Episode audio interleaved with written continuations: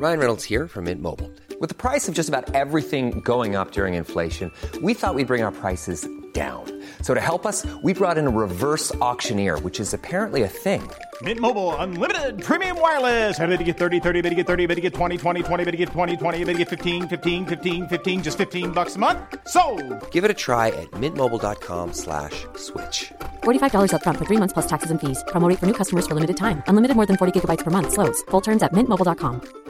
Planning for your next trip? Elevate your travel style with Quince. Quince has all the jet setting essentials you'll want for your next getaway, like European linen, premium luggage options, buttery soft Italian leather bags, and so much more. And it's all priced at 50 to 80% less than similar brands. Plus, Quince only works with factories that use safe and ethical manufacturing practices. Pack your bags with high-quality essentials you'll be wearing for vacations to come with Quince. Go to quince.com slash trip for free shipping and 365-day returns.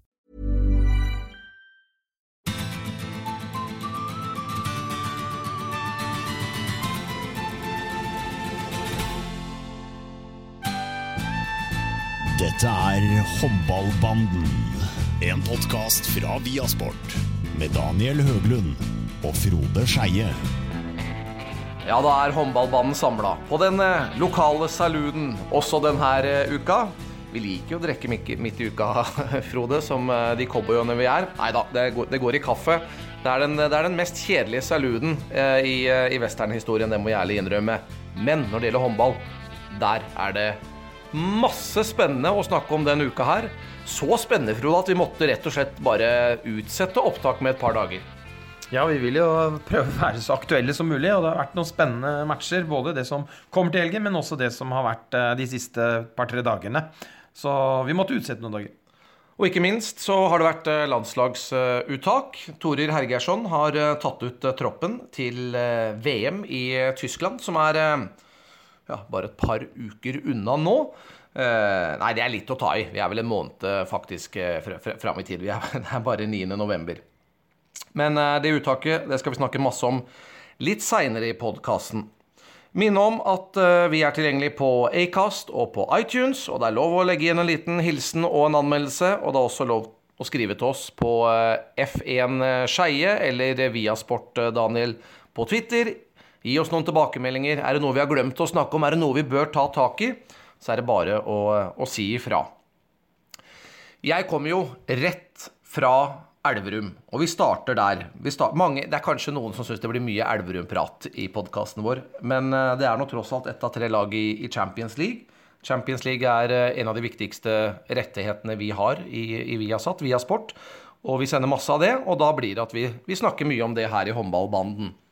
Og I går så hadde Elverum eh, litt kniven på strupen etter tapet borte i Slovenia mot Gorenje. Det var vinn eller forsvinn. Mesterligarekord, Champions League-rekord når det gjelder antall tilskuere i Terningen Arena. 2410. Nest mest besøkt i eh, klubbhistorien. Interessen enorm for denne kampen. Kadetten Schaffhausen tapte med seks mål i første match, men da var det et helt annet Elverum som ikke hadde fått satt forsvaret, og som ikke hadde Morten Nergård i slag. Nå var Morten Nergård tilbake. Etter noen uker på sofaen med vondt i ryggen. Og eh, det er tydelig at det å ligge på sofaen det er noe Morten Nergård liker. Fordi han kom altså tilbake og gjorde et comeback så fantastisk, så bra. Og tok halvparten av alle skudda i eh, første omgangen. Ja, Målvaktspillet i går var på mange måter den store forskjellen.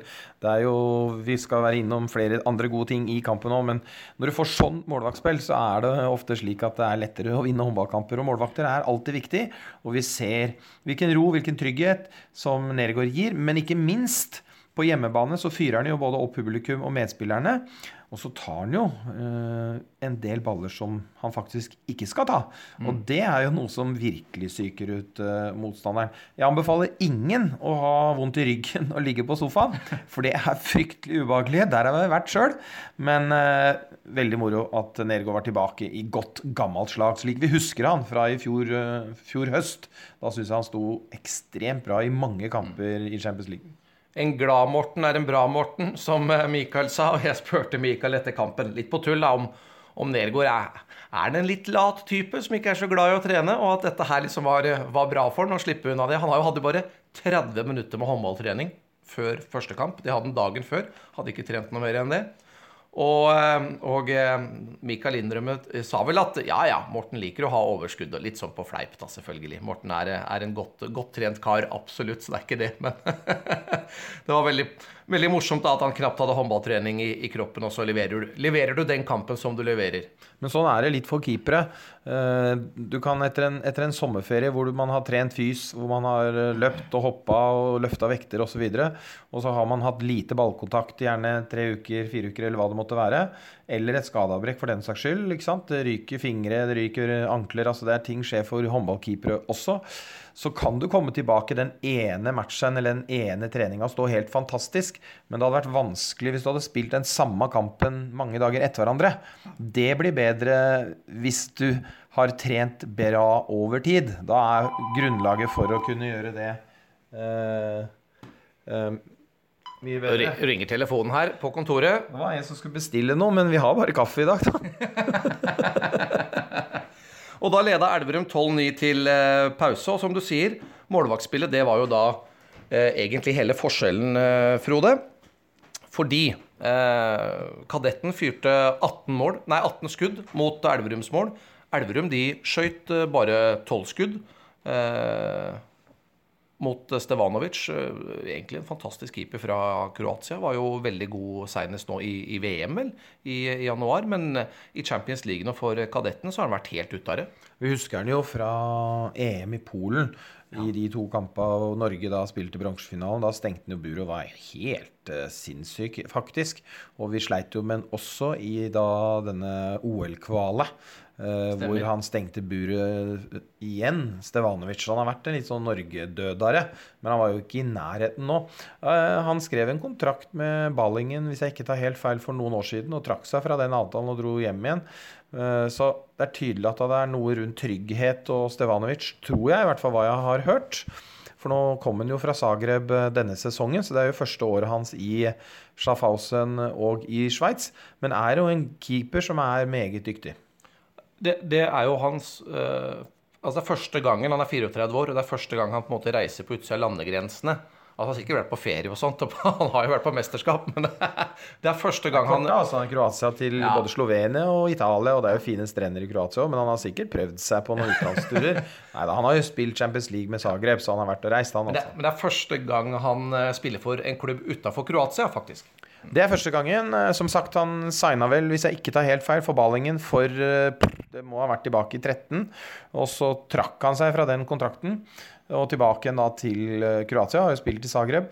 Så at det er noe der, litt tilpasning kanskje, eller rett og slett bare en off-dag. For han, han, var ikke spesielt god. Jeg registrerer jo en del av skuddene som han normalt ville ha tatt. Som han ikke er etter. Men det er klart, den flyveren til Lindboe, den hadde ingen tatt, så det er greit nok.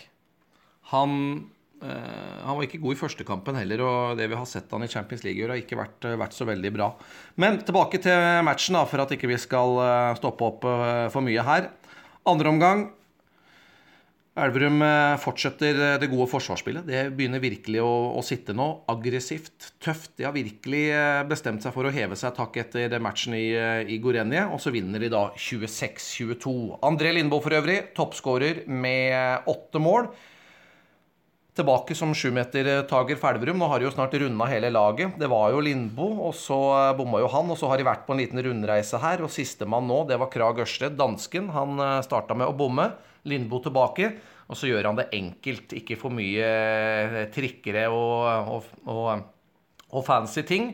Og da sitter det for Lindbo, som i det hele tatt, på mye av avslutningen i går, velger å gjøre det enkelt, skyte direkte, ikke for mye, ikke for mye trikking og, og, og, flipping, som dere sier. Nei, han har jo et stort repertoar. Men noen ganger kan man gjøre det litt for vanskelig. Altså, det er jo også en del av spillet. Det er jo å bruke de riktige skuddvalgene på de riktige keeperne, eller på, på den keeperen du står overfor. Og enk, enkelt er ofte, er ofte, veldig, veldig greit. Eh, ta, jeg har spilt sammen med Lars Kristiansen. Se han. Altså, det er jo ingen som hadde et større repertoar enn han. Og de trikkene hans ble hylla når han gjorde det. Men ni av ti skudd, det kom hardt venstre hofte. Det var der det kom. Andre vi kan eh, trekke fram, eh, Håkon eh, Ekeren. Han er vel den best trente i Elverum. Jeg lurer på om de kaller han for Håkon Sixpack Ekeren på, i, i laget der. Fordi han er jo en, han er en maskin, og han tør å gå i krigen. Og han tar smeller, og han skårer tre, tre mål der hvor han bare går rett i purra, rett i klynga og fyrer løs. Hanish hadde en fin kamp, syns jeg. Eh, ellers så var det som sagt det var, eh, det var forsvarsspillet som var det mest imponerende. Og det er jo morsomt da for Elverum, for det var jo det mest kritiserte. Der de hadde mest problemer og utfordringer i starten av sesongen.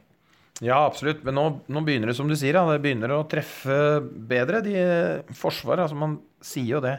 Et par år trenger du på å bygge inn et forsvar med, med nye folk, og det er det de i praktisk talt har gjort. Og så har de noen bærebjelker da, som har blitt værende. Buru har alltid vært en god forsvarsspiller, og han står i høyre to.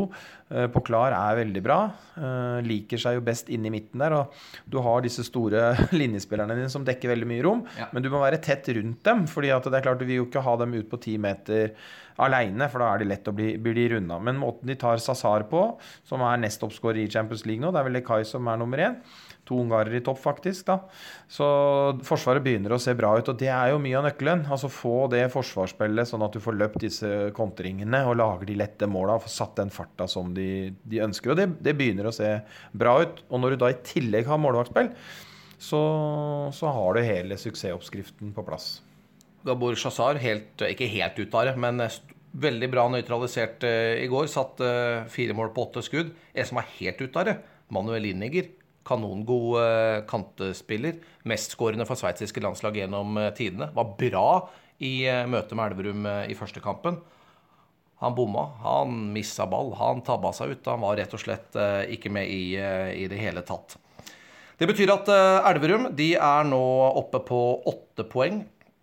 Det er det samme som Skjern og Gorenje. Så har eh, Ademar Leon seks, Kadetten har seks, og Dinamo Bucuresti har to. Nå skal Dinamo Bucuresti og Skjern møte hverandre i dag, så allerede der er vi litt utdaterte.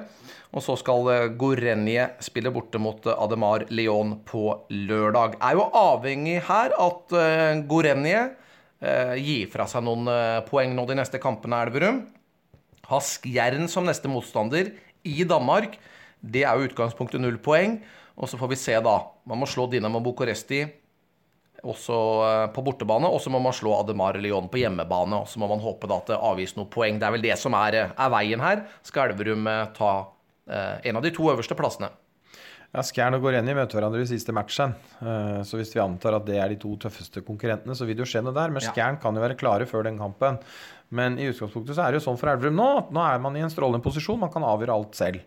Eh, Vi tror at Skjern-kampen blir tøff å vinne der nede, fordi Skjern fortsatt kjemper om avansement, de også.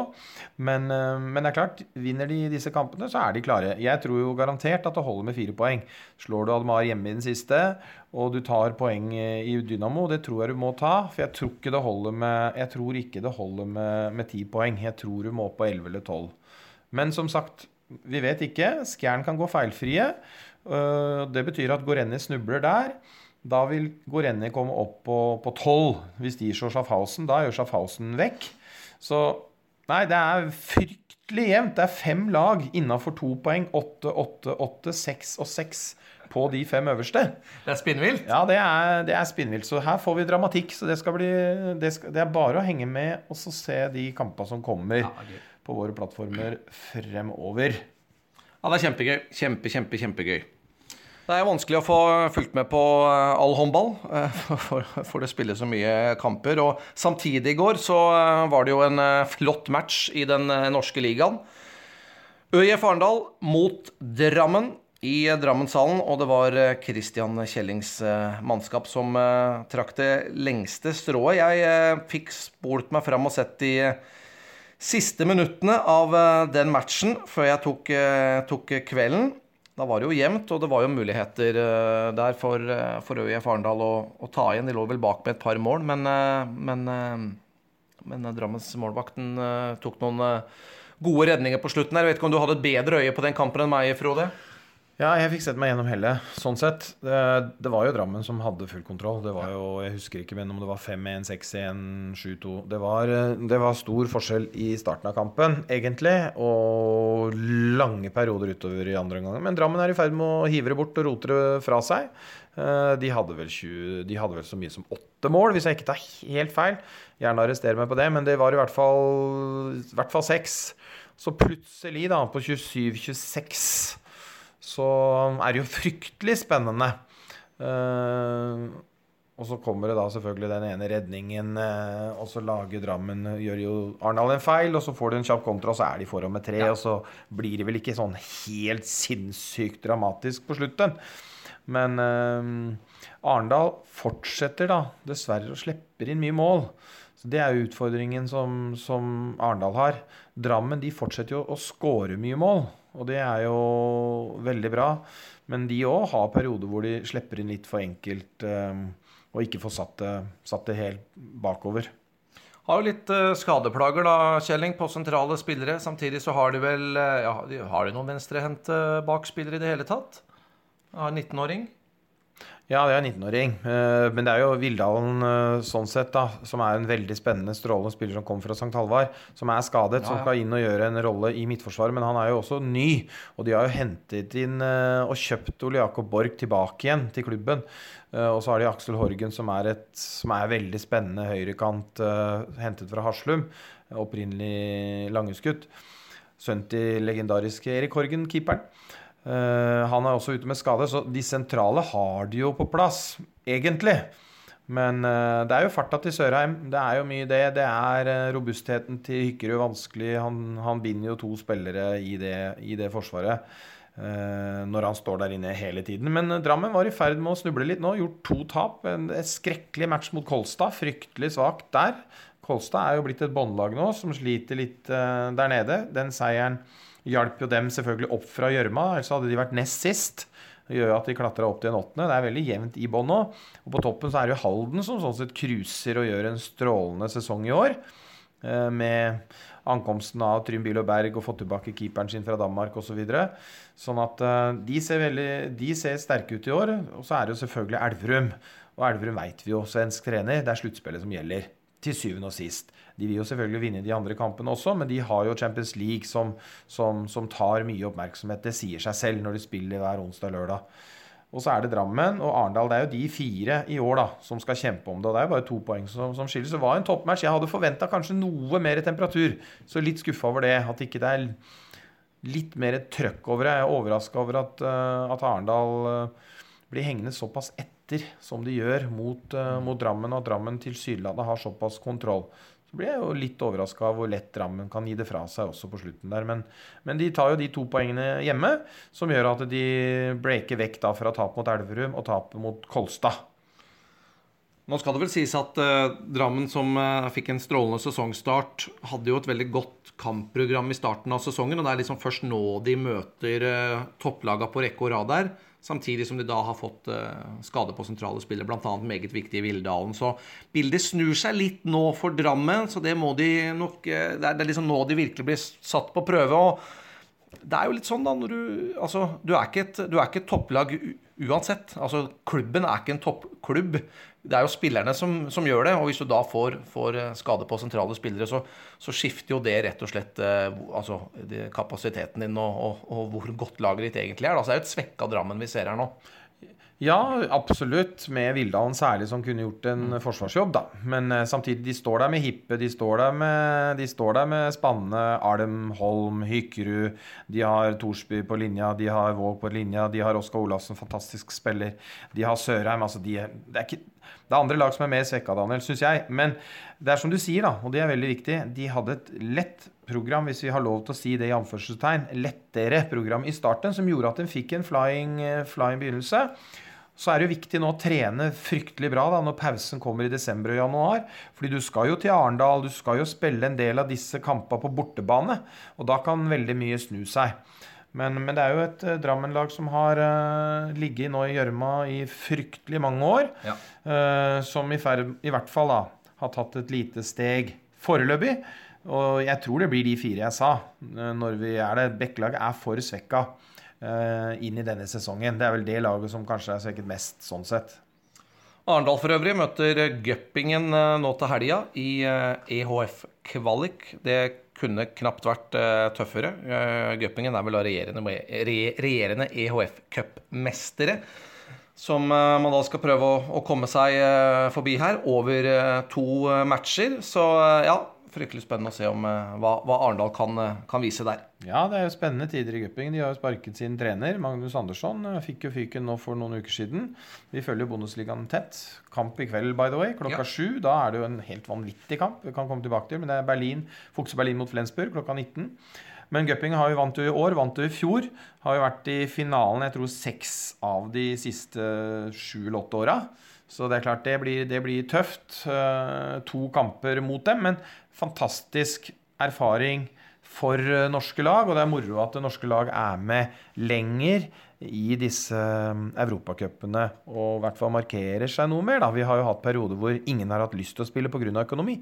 Og da er det jo artig å se at vi kan få disse matchene som etter mitt skjønn Sør Amfi Gupingen 5000. Altså det bør være publikumsrekord. Altså det er så fet håndball som kommer.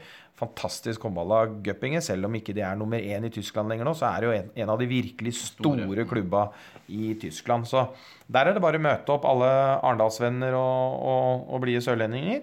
De har vært flinke til å følge opp Vipers. Nå er det Arendal som skal få litt av den gleden. Apropos Vipers, klare for eh, sin eh, andre NM-finale. Slo Storhamar 30-21 tirsdag kveld i semifinalen.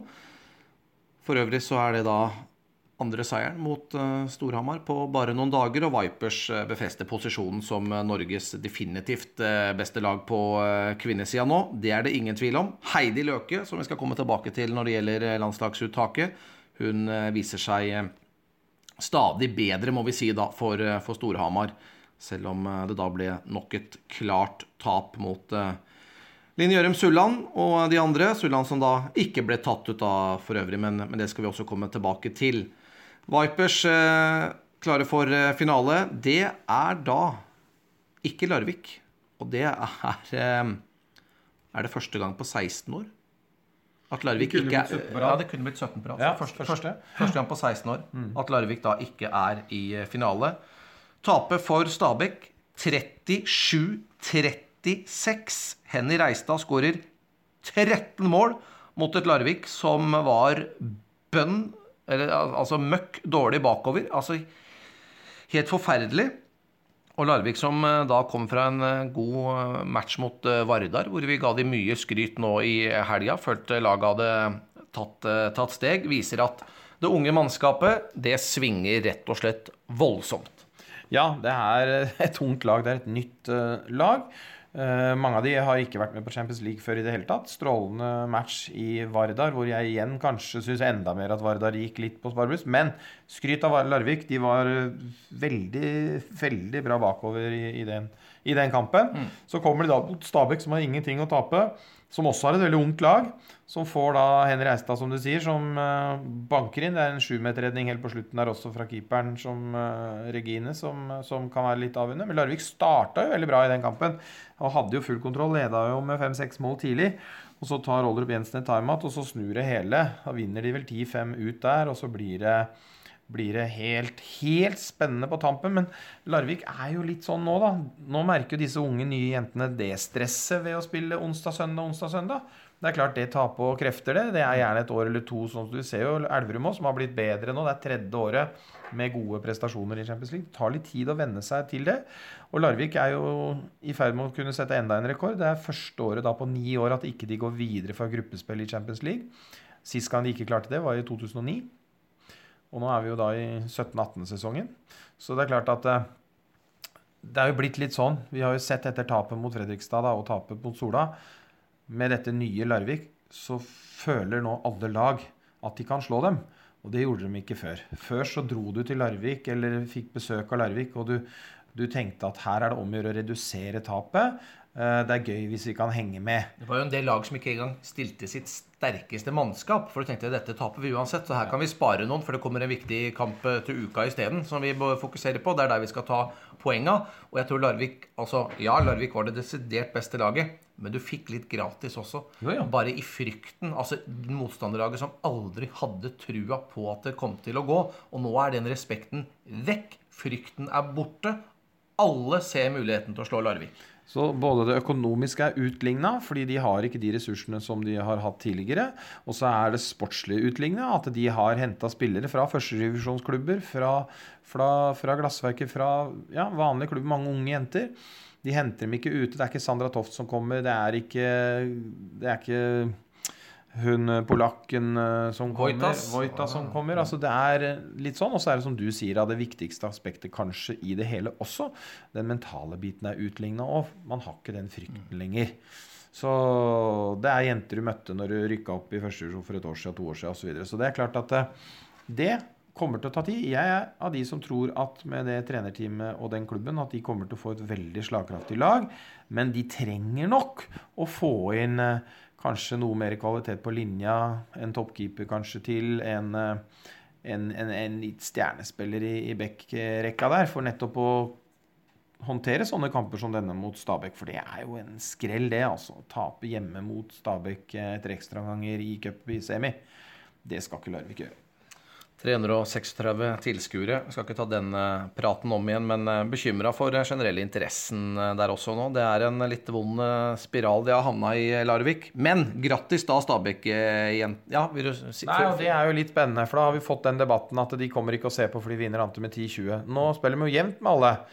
Alle vi som elsker håndball, vet at jevne kamper er jo det kuleste som er. Absolutt. Men her var det jevnt. Her var det valuta for pengene. Her var det ekstraomganger. Det var masse mål. Men det kommer ikke folk å se på. Det er, og det der er jo eh, Og da får du mindre inntekter. Og så får du kanskje færre sponsorer. Og da får du færre inntekter av det. Og så får du færre spillere fordi du ikke har råd til å betale de. Og så er du inne i eh, da denne spiralen som du kanskje ikke klarer å komme deg ut av. Og det har knekt klubber før.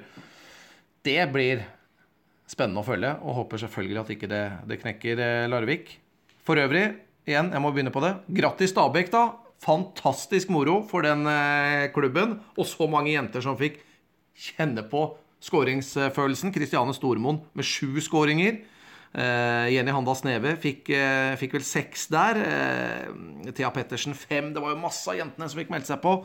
Det må ha vært en fantastisk opplevelse, og Stabæk skal da spille NM-finale i Spektrum mot Vipers sitt knallag 29.12. og er naturligvis kjempeunderdogs i den kampen, men eh, ja, det er moro for dem. Det er bare å gratulere masse til, eh, til Stabæk etter å ha gjort, tatt en skikkelig skrell i eh, boligmappa Arena.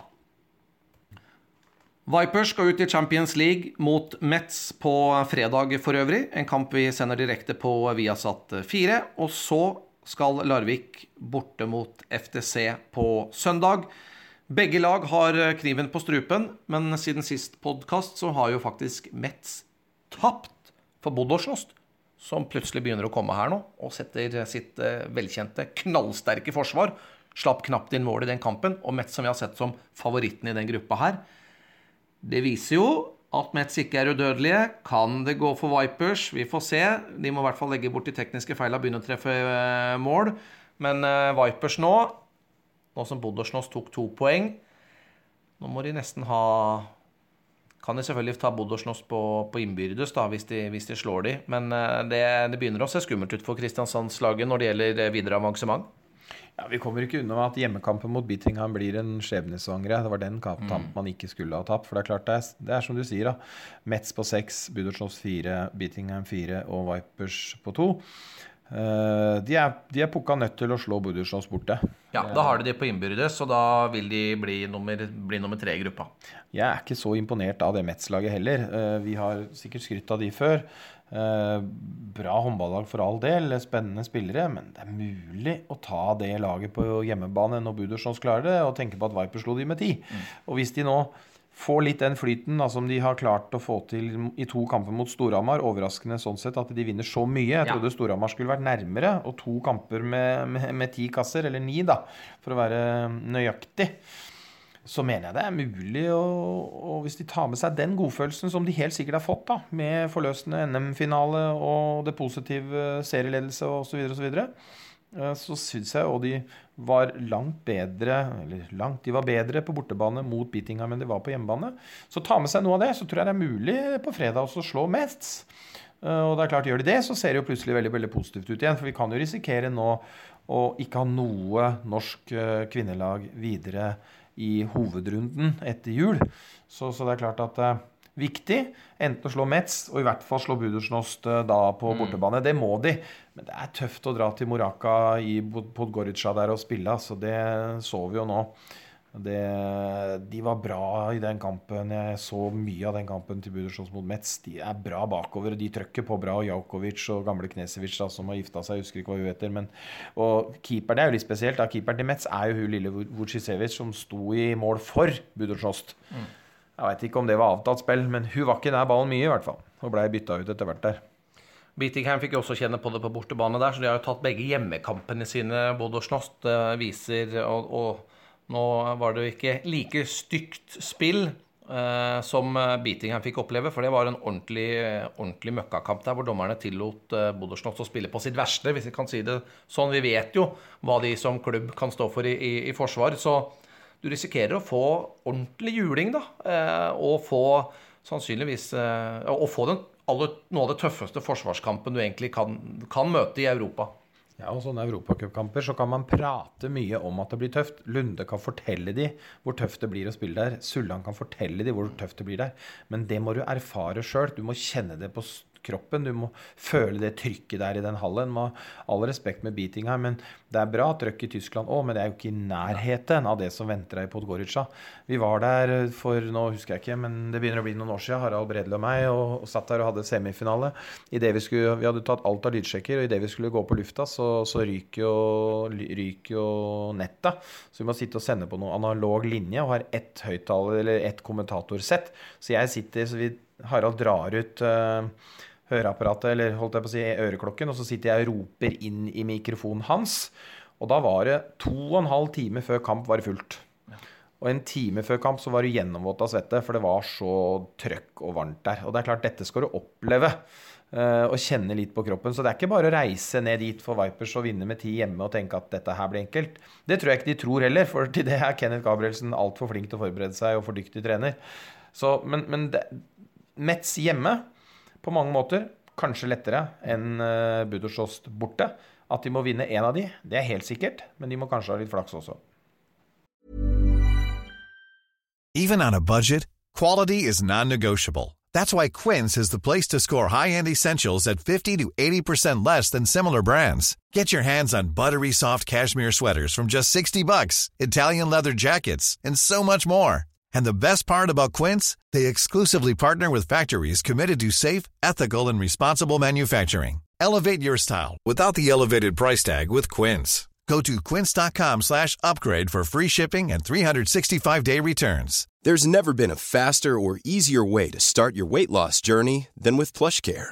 PlushCare accepts most insurance plans and gives you online access to board-certified physicians who can prescribe FDA-approved weight loss medications like Wigovi and Zepbound for those who qualify. Take charge of your health and speak with a board-certified physician about a weight loss plan that's right for you. Get started today at plushcare.com slash weight loss. That's plushcare.com slash weight loss. plushcare.com slash weight loss. Quality sleep is essential. That's why the Sleep Number Smart Bed is designed for your ever evolving sleep needs. Need a bed that's firmer or softer on either side? Helps you sleep at a comfortable temperature? Sleep Number Smart Beds let you individualize your comfort so you sleep better together. JD Power ranks Sleep Number number 1 in customer satisfaction with mattresses purchased in-store. And now, save 50% on the Sleep Number limited edition Smart Bed for a limited time. For JD Power 2023 award information, visit jdpower.com/awards. Only at a Sleep Number store or sleepnumber.com.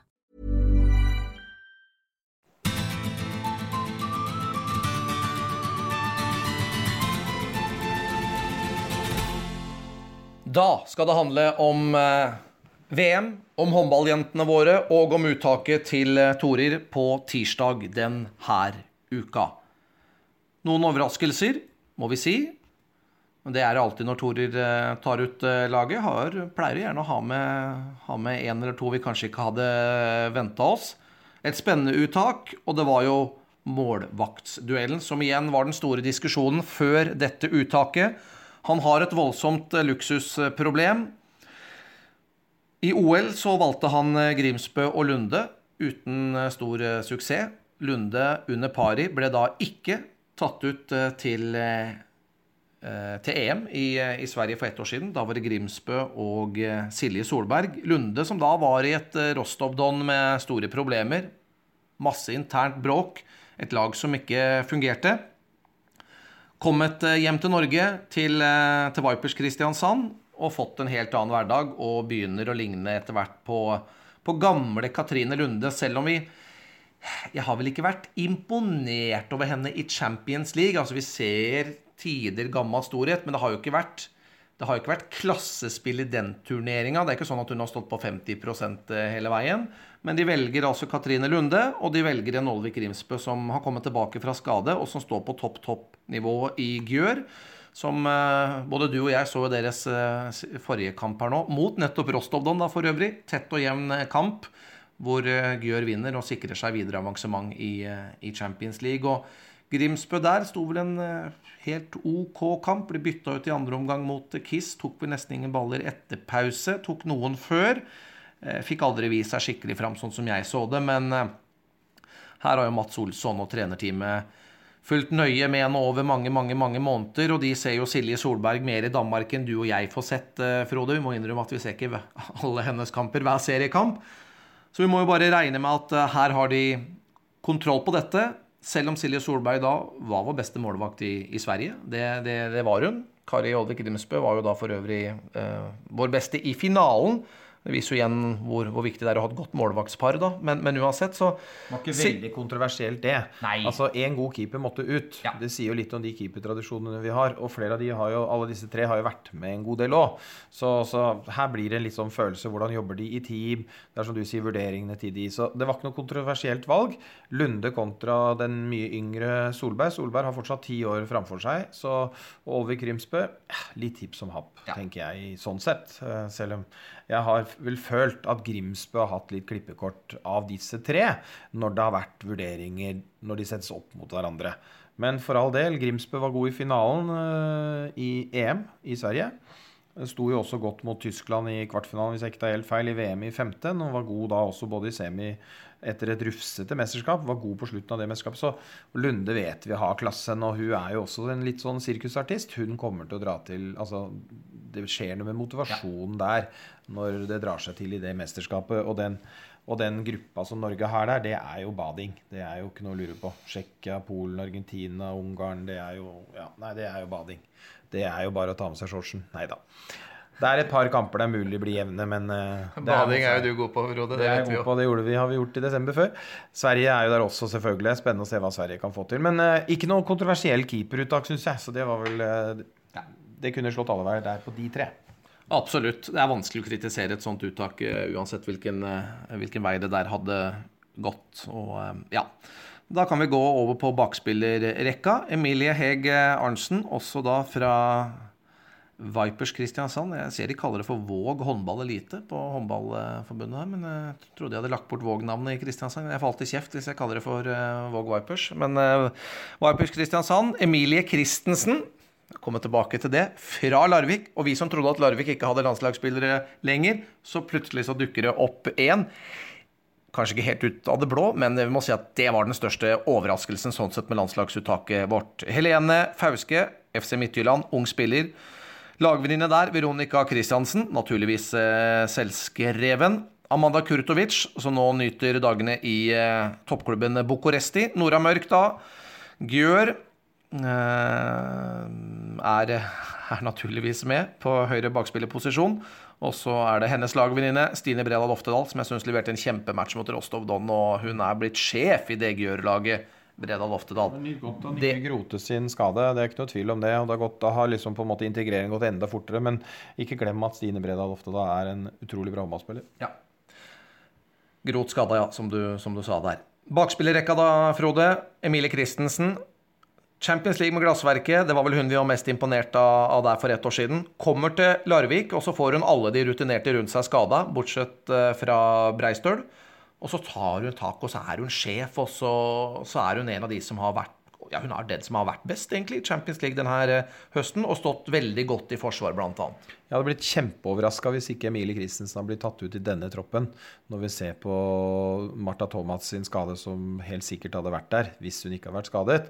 Så så har vi ropt på henne eh, når vi har hatt Vipers-kamper og Glassverket-kamper i hele fjor. Larvik-kamper, ja. Eh, selvfølgelig. Larvik-kamper i år og Glassverket-kamper i fjor. Helt riktig. Så har vi ropt på henne, en spiller som har tatt et uh, junior-EM-sølv med Norge noen år tilbake. Ung, fremadstormende, jobber seriøst og bra. Kan stå i Midtforsvaret. Har stått der sammen med Kari Bratseth. Jeg syns det ville vært merkelig hvis Torer ikke benyttet seg av den muligheten og tok henne inn, som vi faktisk har ropt en del om. Så jeg holder henne foran Heg Arntzen. Det er min personlige vurdering av det. Så kan man gjerne være uenig, men det jeg har sett av Vipers i Champions League, de kampene, i hvert fall mot Beatingheim, så, så var jo aksjekursen lav på, på Arntzen der. Bedre nå i siste kampen, for all del. Men er jo et kjempetalent. Utrolig potensial i Heg Arntzen. Eh, høster lovord fra mange, mange steder.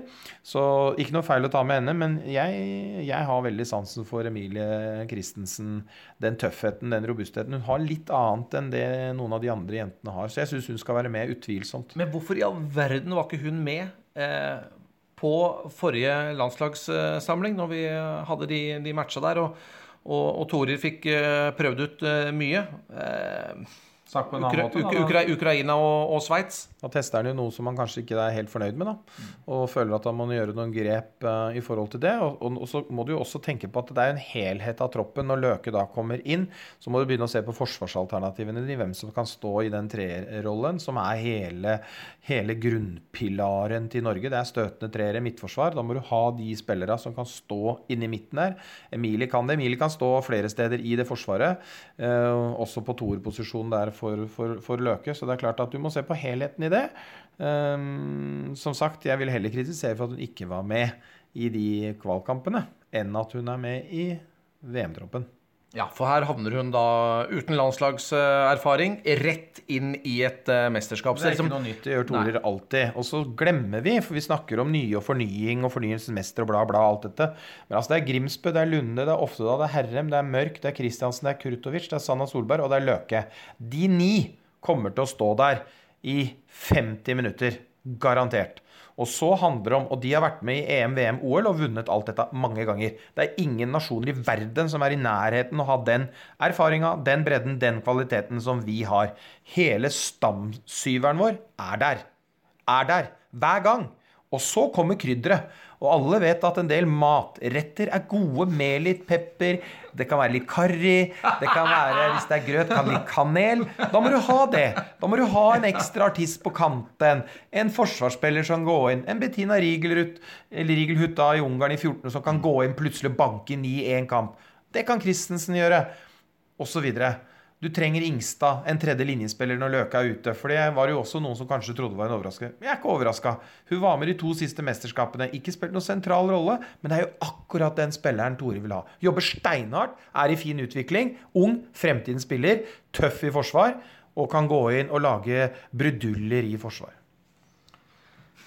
Det var eh, Det med mat, Frode, det likte jeg veldig bra. Fine bilder på det. Eh, kantspillere Herrem, eh, Røsberg Jacobsen, Stine Skogran, som også da er en, en bakspiller, og Sanna Solberg. Og Det betyr at Malin Aune ikke får plass i denne landslagstroppen, og han har bare med seg Marit Røsberg Jacobsen som, som høyrekant. Men der kan Skogran spille, og der kan også Amanda Kurtovic spille. Så han har en del muligheter her, og han har jo også sagt at Amanda Kurtovic hun kan spille som playmaker. Hun kan være alternativet i midten. Så her har Torer tatt med seg en del jenter som han kan flytte litt på ut ifra kampbildet og ut ifra situasjoner. Ja, helt riktig. Og Torer er en fantastisk smart trener. Han har et fryktelig bra trenerteam med seg også. Så det er klart at eh, det er eh, mye tankearbeid rundt den, eh, det uttaket. Alltid. Eh, Så, så hvis vi skal snakke om overraskelser, Evne ut, var det vel mange som trodde, vi også egentlig, at hun ville være der. Årets høyrekant i fjor ikke vært så suveren i Champions League, men igjen, la jenta få litt grann tid. Røsberg Jacobsen, altså disse to, det var litt sånn dødt løp, føler jeg. Det kunne blitt den ene, kunne blitt den andre. Begge har figurert i pressen hva man har vurdert. Eh, overraskelsen denne gangen egentlig er jo, er jo Fauske som gikk da fra Stabæk, en ung spiller som var veldig bra i junior-VM i Russland i fjor. eh, og gikk til Danmark da før denne sesongen. Og når hun Solås, som kom inn som en liten joker sist mesterskap, er ute med, med langtidsskade, så må man begynne å se litt på bakspillerposisjonene, hvem du har i Norge. Noen ville trodd Breistøl kanskje, men har ikke vært noe særlig med. Vært litt skada, ikke fått eh, Hadde jo noen supre kamper, men det har liksom kanskje stoppa litt, da. Men det er jo en spiller jeg tror fortsatt veldig på, da, en, eh, en Breistøl. Så overraskende denne gang syns jeg, sånn når vi summer opp alt dette, så er det Fauske som på en måte er litt det. Men har gjort det bra i Danmark, og er jo en spiller for fremtiden. Og det er jo sånn Torer tenker. Dytte de inn, la de få kjenne på det, være med de erfarne. Og om noen år så er det de som skal stå der. Det gjorde han jo med dette juniorlandslaget, 90-laget, da, med Oftedal, Mørk, Kurtovic, Solberg-søstrene. De vant jo EM- og VM-gull for juniorer. Det er jo de som står der og drar det nå. Ei, ei spiller som jeg bare må sånn umiddelbart Som mang- mangler her, da, fra sist, sist mesterskap, altså EM i desember, det er jo Silje Våde. Ung spiller. Fikk et kjempegjennombrudd og imponerte oss i forsvarsarbeidet sitt. Hun starta vel året her nå med, å, med en kneskade og har operert, men har vel vært tilbake nå for Byåsen i høst. Men Tore føler at mesterskapet nå det kommer litt for, for kjapt for henne. Jeg kjenner ikke alle vurderinger, men det er klart det kommer litt for kjapt. Vært skada. Byåsen har hatt en fryktelig dårlig sesong. Faktisk så er de i fare for å kunne rykke ned. Trener er sparket. Det har skjedd en del ting der som sikkert ikke har vært uh, flyte, i hvert fall på skinner. Og så står jo Våde da i den høyre toerposisjonen, og når Løke er tilbake, så er det den posisjonen hun skal bekle. Ja. Så det er nok en helhetstanke rundt det òg. Men som sagt, alle detaljene rundt det kjenner jeg ikke. Men det var litt følelsen når Løke kommer inn, som du må ha med. Altså hvis du har mulighet til å ta med deg Løke i en tropp, så må du ta med deg Løke. Det er en jungelsetning, det. Ja, Det- sånn er det bare. Det er det. Og hun eh, får jo da følge av Kari Bratseth, som har eh, spilt eh, til tider veldig godt for Vipers Kristiansand. Og hadde veldig fin landskamp der mot Ukraina nå i, i kvaliken. Der sto, hun, eh, der sto hun kjempebra. Veldig god toveisspiller. Er jo fenomenal i forsvar. Og så er det Vilde Ingstad da, som igjen får, får, eh, får innpass på, på landslaget her. Så den trioen, den, den sa seg selv, som, som du har vært inne på. Jeg er helt enig. og Bratseth har hatt formidabel utvikling årene i Glassverket. Trener bra, er kaptein, ledestjerne. Blir bare bedre og bedre, faktisk. Mm. og har vel sånn sett, syns jeg, passert eh, en Ingstad. Ja, ja. Og på sitt beste så vil hun jo være mer komplett for Norge kanskje enn Løke i den formen hun er i nå. Men vi vet, vi kjenner jo Løke. Altså, klokka, det er ikke nok timer i døgnet til henne å trene, vet du.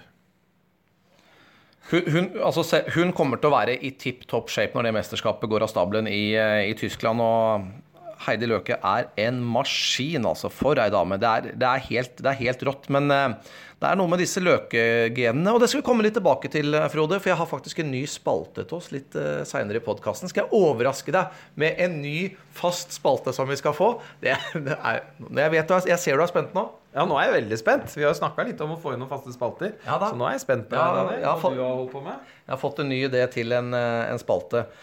Alt i alt, eh, denne troppen Litt små overraskelser. Ingen skandaler.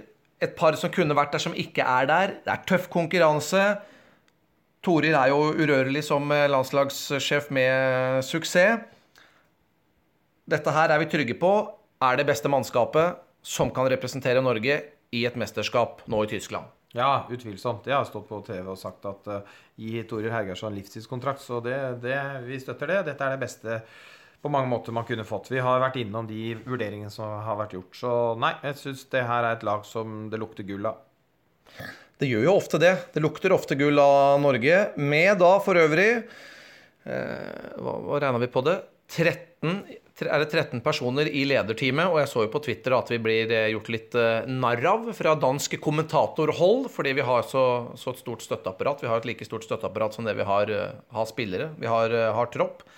Og det er litt morsomt, fordi da Torer viste hva som var lederteamet til Norge på dette landslagsuttaket, eh, så påpekte han, han sa det helt selv, uoppfordret, at mange liker å kritisere at vi er så mange i lederteamet, men nå er det flere land som har flere i lederteamet enn det Norge har, sa han. Og jeg, neste gang jeg spør, møter Torjus, vil jeg gjerne spørre hvilke land er det? For det, det er vi ikke helt sikre på. Det har jeg allerede spurt om på Twitter, og vi lagde en sak for en del år siden på, på hvorfor Norge er best. Um, handler om økonomi, det handler om dette støtteapparatet. Og det er jo ikke sånn at det er, det er ikke ulovlig å ha et stort støtteapparat. Nei, nei, nei, Det er, nei, ikke, nei. det er ikke ulovlig å bruke mer penger enn andre. Og det er heller ikke lov å vinne. Men jeg skjønner at man Ulovlig å vinne. Det er heller ikke ulovlig å vinne. Takk. Det var litt vesentlig. Ja, det er vesentlig. Men, men det er ehm, Det er ehm, Det er definitivt lov å jobbe best mulig og skape de beste forutsetningene. Og der har Norge vært eh, gode. Det handler helt sikkert en del om misunnelse. Men at noen har større apparat, støtteapparat enn Norge, det vil jeg gjerne ha svar på. Og det har jeg spurt noen på Twitter om. Det er ingen som har kommet opp med det. Og jeg har vanskelig, for jeg vet at Danmark ikke har det. Eh, Jeg vet at Sverige jobber etter den norske modellen nå, med å reise på tur med flere og ha viktige roller med fystrener, mentaltrener, eh, um, delegatleder osv. osv. av alle disse posisjonene er. Så Sverige er det eneste jeg kan tenke meg. Kanskje Tyskland på hjemmebane. Det er ikke akkurat så mye kostnader å dra med seg at Beagler har en del eh, rundt seg. men ah, Vanskelig for å tro, tro det. Og disse andre Jeg har jo sett Angola komme til mesterskap. Da er jo, det er klart Hvis du tar med unga, da, for de har jo gjerne hatt med ungene på tur, og ektemenn, det er klart da blir det jo mange, men jeg tror ikke det var de jeg mente. Og det er ikke noe kritikk, altså, for de får ha et eh, solid støtteapparat rundt seg så lenge man har råd til det og utgiftene står til i forhold til inntektene. Og dette her går jo så det griner med sponsorer, og det er en kjempesuksess. Så er det bare å kjøre på. Men eh, litt artig at Torir mente det var nå flere andre land som har større støtteapparat. Så Torir, hører du på? Tviler litt på det, men eh, hvis du gjør det, så får du sende oss en melding, og så får du si hvilke lag, land det gjelder. Det var de 16 spillerne og eh, støtteapparatet på 13, det er 14 mann til og med, og damer, sammen med Torir Hergeirsson. Norge spiller eh, innledende gruppe mot Ungarn den 2. desember. Så er det Argentina eh, dagen etterpå. Så møter vi eh, Polen, vi møter Tsjekkia, vi møter Sverige. Det skal gå så det griner. Og så er det oppkjøring til mesterskapet med Møbelringen Cup fra 23. til 26. november. Der møter vi skal vi se, Sør-Korea, vi møter Ungarn, og vi møter Russland i Sotra Arena.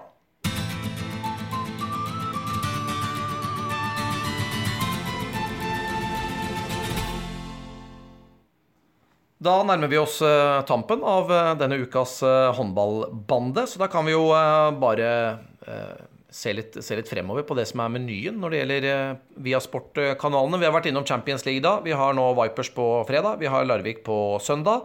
Og så neste uke så får vi jo en, eh, en, en kjempematch med Elverum igjen. Søndag det kan vi komme tilbake til, men da møter de Skjæren borte og sånn. Så det er mye spennende i Champions League og norske lag, men vi har selvfølgelig den tyske Bundesliga nå, Frode. Ja, og det er fortsatt det beste. Hvis du ser bort fra Champions League-biten, så er det beste klubbhåndballen i verden. Verdens sterkeste liga er tyske Bundesligaen. Og i kveld, da er vi på plass. Da smeller det. Da er det Fokse Berlin som tar imot uh, Flensburg. Klokka sju. Den er det bare å få med seg. Kjempematch, toppoppgjør. Flensburg leder jo tabellen. 21 poeng, tapt tre. Løven jager bak. De har to kamper mindre. Fått litt kritikk nå, tyske Bundesligaen, for at det er ujevnt antall kamper. For Løven har jo da bare spilt ti. Dette handler jo mye om disse Champions League-kampene, selvfølgelig. Og Flensburg da ligger på tredje, har 17 poeng. Så det er, det er tett i toppen. Toppmatchen den ser du i kveld eh, hos oss. Men vi har også en annen godbit, og det er på lørdag. Da er det Leipzig mot Løven, 10 og 6. Også på Viasat-plattformen. Og på, på søndag, Daniel, da er det Paris Saint-Germain, Veszprem. Da er det Sagosen. Da er det bare Skal du kommentere den? Den skal jeg kommentere. Ai, ai, ai. Den uh, viser vi live så det holder. Klokka 17.00 er det. Paris Saint-Germain hjemme mot Vranjes sitt nye Veszprem. Viasport, som er våre nye kanaler. Vi har jo lagt om eh, sportskanalene våre, og de heter nå Via Sport. Og det betyr at eh, Vi kan sende hvilken type idrett du vil på hvilken som helst eh, kanal du vil, og vi prøver å kjempe at det skal bli mest mulig eh, håndball eh, der, men det er, det er tøff konkurranse. Det er, tøff, det, er, det er, kamp om plassen, for å si det sånn. Men, og mange har jo vært så heldige nå å få Viasport-kanalene inn i, i, grunnpakka si, eller altså den, den utvida grunnpakka. Hos, du kan velge inn kanalene gratis hos mange av leverandørene. Eh, så det er, det er veldig, veldig, gøy. Du trenger ikke lenger å eh, betale eh, masse, masse, masse penger. Du, du kan få, få, inn kanalene. Og ikke glem Viaplay. Massevis av kamper der. Ting som ikke da går på via sportkanalene, så ligger de på Viaplay. Og det er mye mer kamper enn det du aner. Så det er bare å sjekke inn det.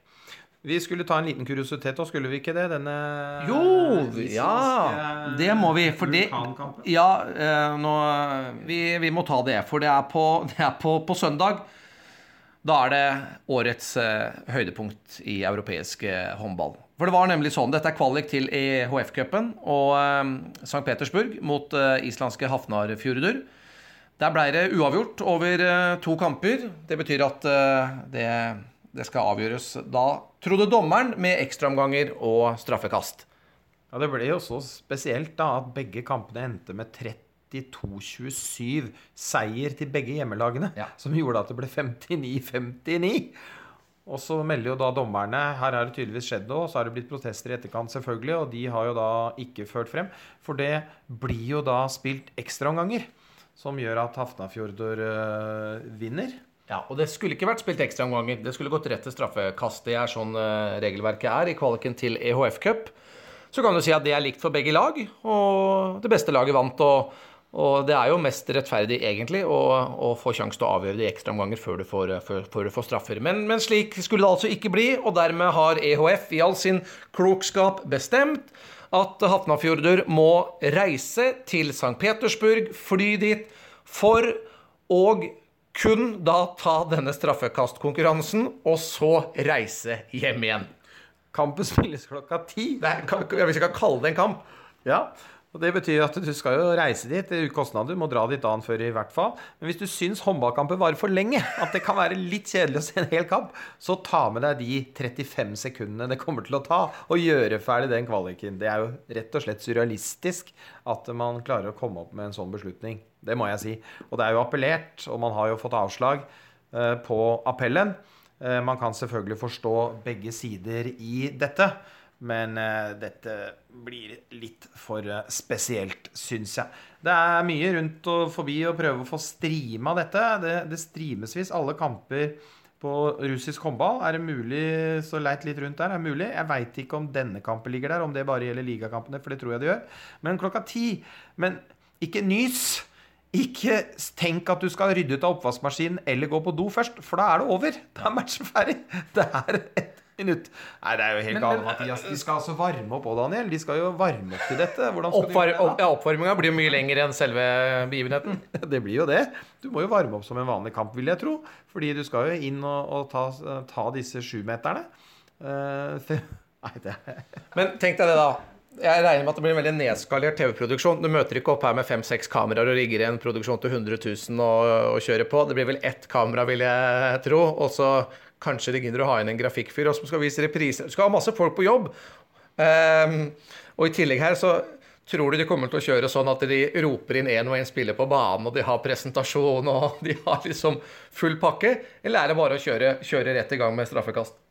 Det blir jo, i hvert fall for dommerne, da, så blir det den beste timebetalinga de har hatt noen gang, sannsynligvis. For de får vel samordnere.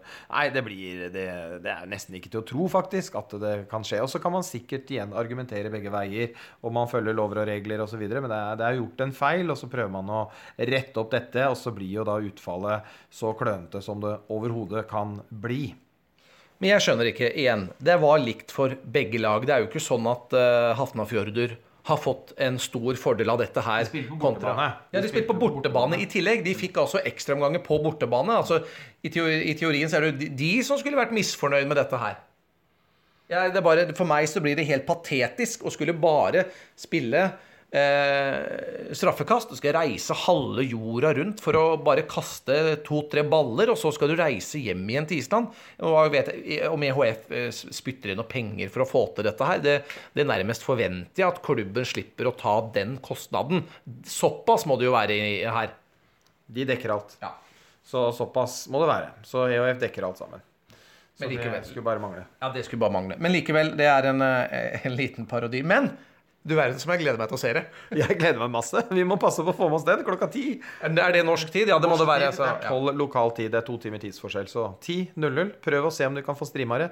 Det blir garantert et av årets høydepunkter å se straffekast, eller sjumeterkonkurransen, da, mellom St. Petersburg, herlig by by the way, og Hafnarfjordur, hvem som kommer videre da til tredje kvalikrunde i EOF Cup. Vi gleder oss.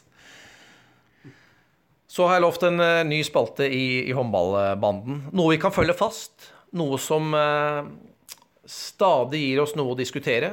Stadig gir oss rykende ferske nyheter. Vårt eget lille realityshow, eh, kan man si. Hvor vi skal eh, holde oss oppdatert på en mann som har eh, gitt norsk eh, håndball mye moro. mye frustrasjon. Eh, mye skryt, men også mye kritikk. En omdiskutert, eh, herlig fyr, syns eh, jeg, og som eh, stadig finner på sprell. Og eh, liker å dele det i sosiale medier, så derfor er det veldig enkelt å holde seg oppdatert eh, på det. Og derfor har jeg kalt spalten 'Hva har skjedd siden sist?' Frank Løke. Strålende! ja, nå gleder jeg meg. Ja, nå gleder jeg meg. Og det har vært en begivenhetsrik uke for Frank eh, Løke. Blant annet har han da sett på TV at uh, søstera har blitt tatt ut til, uh, til VM. Heidi Løke. Og uh, han har reagert kraftig da på TV 2-ekspert uh, Randi Gustad, som eh, uttalte eh, at da, da Heidi Løke ble tatt ut, så uttalte Randi Gustad at det er klart hun ble tatt ut, for det fins jo bare én Løke. Og det reagerer eh, Frank Løke på. Én løke, liksom, du, Randi. Nå må du opp i ringa. Jeg er ikke broren til Heidi. Heidi er søsteren til Frank. Ja, det er helt riktig. Sånn er det. Det er flere enn én løke, og vi kan jo hive inn Lise Løke inn i dette her òg, så det er mange av dem. Eh, og Frank, han vet å få satt ord på tinga. Ja. Frank Løke er eh, den viktigste i Løke-familien, ifølge han selv. Og eh, han eh, har jo nå blitt eh, tynn og topptrent eh, og eh, løper maraton og er, eh, er ivrig mosjonist. Han er jo nesten ikke til å kjenne igjen og godeste Løke. Og mange har kanskje tenkt at Frank Løke er en, en, enkel, en enkel gutt. Og det, det, er tydelig at han har lyst til å motbevise det. For Og jeg, jeg jeg vet, jeg vet ikke om dette er sant, eller om han tuller med oss, jeg, eller, om, eh, eller hva han driver med. Men Frank Løke har tatt da denne Mensa-testen. Som eh, viser om du er eh, blant Norges er det 2 eh, smarteste, eller om du er i, i gjengen med resten av oss, sånn som du og jeg er, Frode. Er ikke du i Mensa, du, nei? Om jeg er i Mensa, nei? Du er ikke det, nei? Nei. Og for eh, ikke mange timer siden, da kom eh, svaret fra Mensa-testen i eh, posten. Og Frank Løke har lagt ut video på Facebook. Og det er bare å gratulere. Frank Løke er medlem av Mensa. Gratulerer, Frank. Aldri betvilt at det er høy intellektuell kapasitet hos Frank. Så han er ikke bare topptrent i kroppen, han er altså topptrent i hjernen også. Det var denne ukens eh, Hva har skjedd siden sist, eh, Frank Løke. Både blitt medlem av eh, Mensa og fortalt hvem som er den viktigste personen i Løke-familien. Vi gleder oss til nye nyheter om verdens beste Løke i neste utgave av Håndballbanden. Hasta la. Vi rir ned i solnedgangen. Følg med oss i kveld. 19.00. Berlin Flesburg. Det er for øvrig da på torsdag, så hører du på den en annen dag. Så ikke skru på TV-en, for da er det stille der. Det er ikke Det er, det er ingenting. Takk for i dag.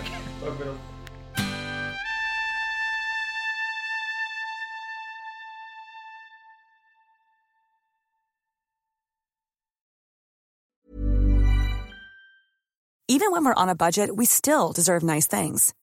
Quince is a place to scoop up stunning high-end goods for 50 to 80% less than similar brands. They have buttery soft cashmere sweaters starting at $50, luxurious Italian leather bags, and so much more. Plus, Quince only works with factories that use safe, ethical, and responsible manufacturing. Get the high-end goods you'll love without the high price tag with Quince. Go to quince.com slash style for free shipping and 365-day returns. Ever catch yourself eating the same flavorless dinner three days in a row? Dreaming of something better? Well, HelloFresh is your guilt-free dream come true, baby. It's me, Kiki Palmer. Let's wake up those taste buds with hot, juicy pecan-crusted chicken or garlic butter shrimp scampi. Mm. Hello Fresh.